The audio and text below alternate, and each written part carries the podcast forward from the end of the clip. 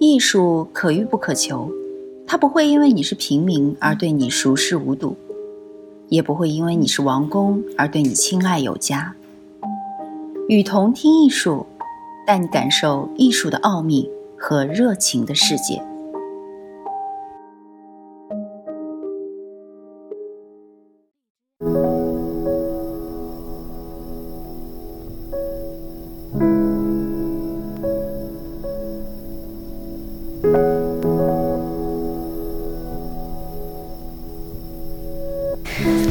色彩学研究的基本格局可以分为四大类，即原理性色彩研究、应用性色彩研究、思想性色彩研究以及概论性色彩研究。对原理性色彩研究的了解是每个色彩研究者所必备的基本，它也是这个课题是否能够真正深入的关键。现在意义上的色彩学的建立，很大部分是从牛顿的光学实验开始，而属于中国色彩本身的研究要延后很多年。但并不能因此说中国人对于色彩的研究是一种空白，只不过在中国历史中，关于色彩问题的关注采取的是另外一种方式，一种完全有别于西方从牛顿开始的。现代色彩学式的思考。中国早在春秋战国时期就已经关注光学现象，比如墨子的光学八条，但此后并未有更大发展。中国先民在此时期已经对自然繁复多变的色彩进行了有目的性的提纯，比如对于五方正色和渐色的描述。及现实生活的应用，并且形成了稳固的一套色彩应用系统。这些关于色彩的描述虽无专论，却散见于历朝历代的各种文献之中，形成了一种独特而强大的色彩观念。较早的有关色彩系统正色、渐色的描述，在中国早期最重要的典籍《十三经》里可谓无所不在。比起西方，中国人对于色彩的态度更为明确，也更实用。它直接影响了几千年中华文明的历史，也无时无刻影响着中国人的真实生活。而对于色彩的变化，战国军事家孙武在《孙子释篇》中便已经看到了色彩混合搭配的无限可能。里面说到：“色不过五。”五色之变，不可胜观也。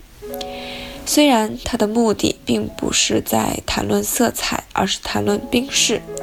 但这种看待色彩的方式，其实正是中国色彩在它几千年的历史中所承担的主要的角色。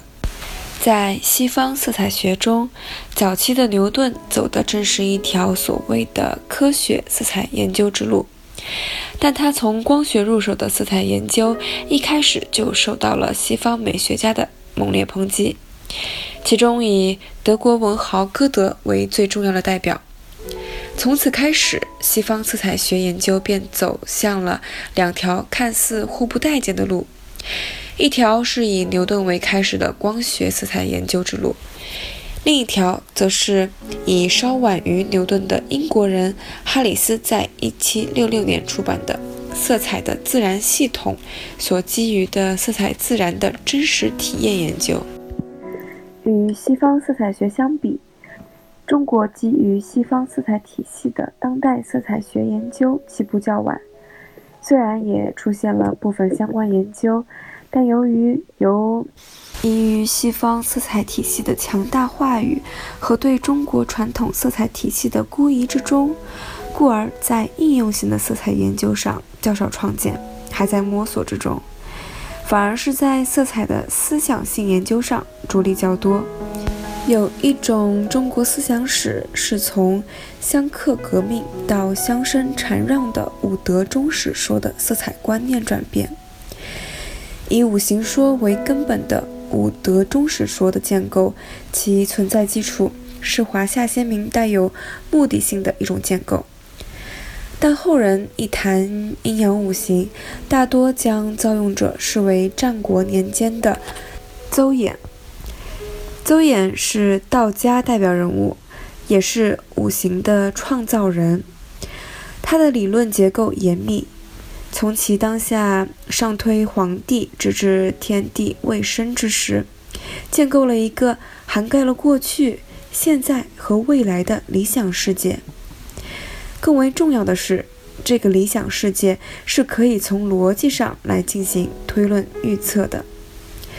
目的就在于用，而且其清晰的关系建构让这一说法变得可用。这也就难怪，从五德中史说出发的五色观，可以在中华文明中盛行不弊。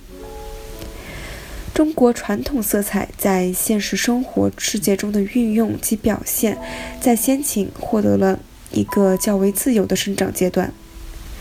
到战国时期，已经形成了一个初具规模的中华文化色彩系统，我们称之为前色彩系统。其定义的要点在于，这一色彩系统更大程度上是自发的，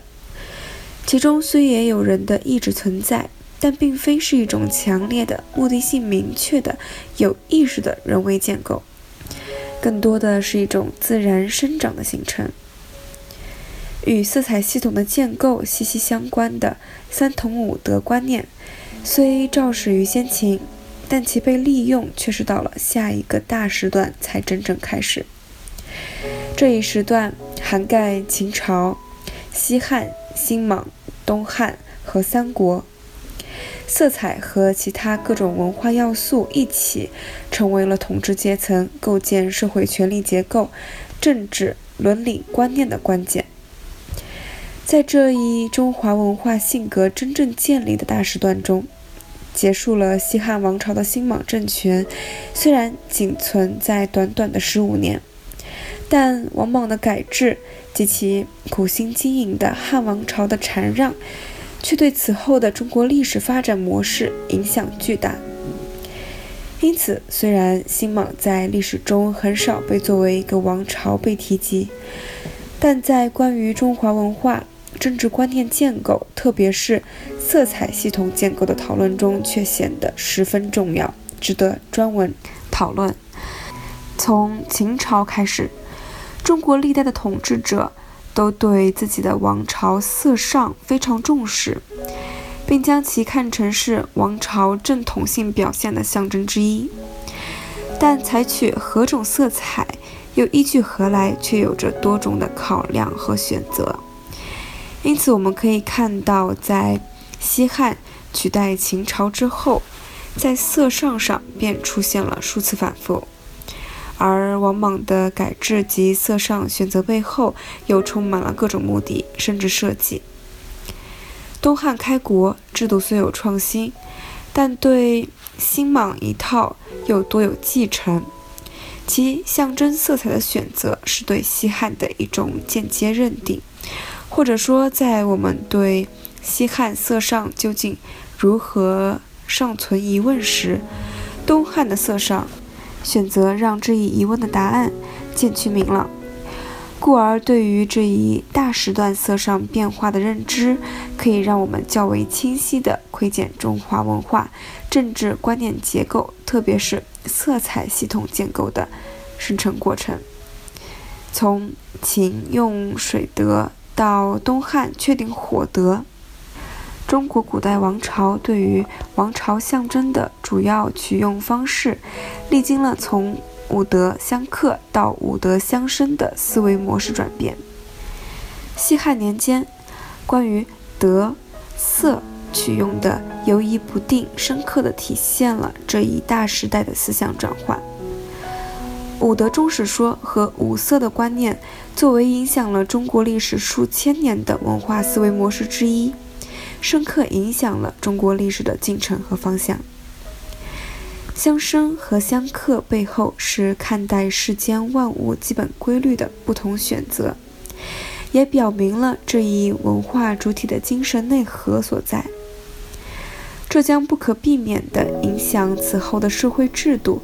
道德伦理建构，并影响这一文化体的文化思维模式和国民文化性格，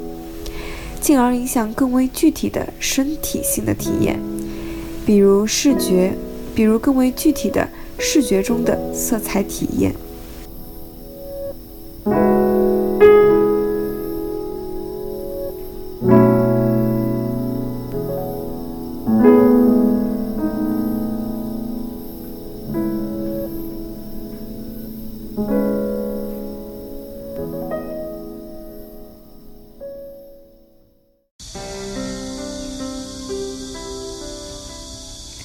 感谢您的收听，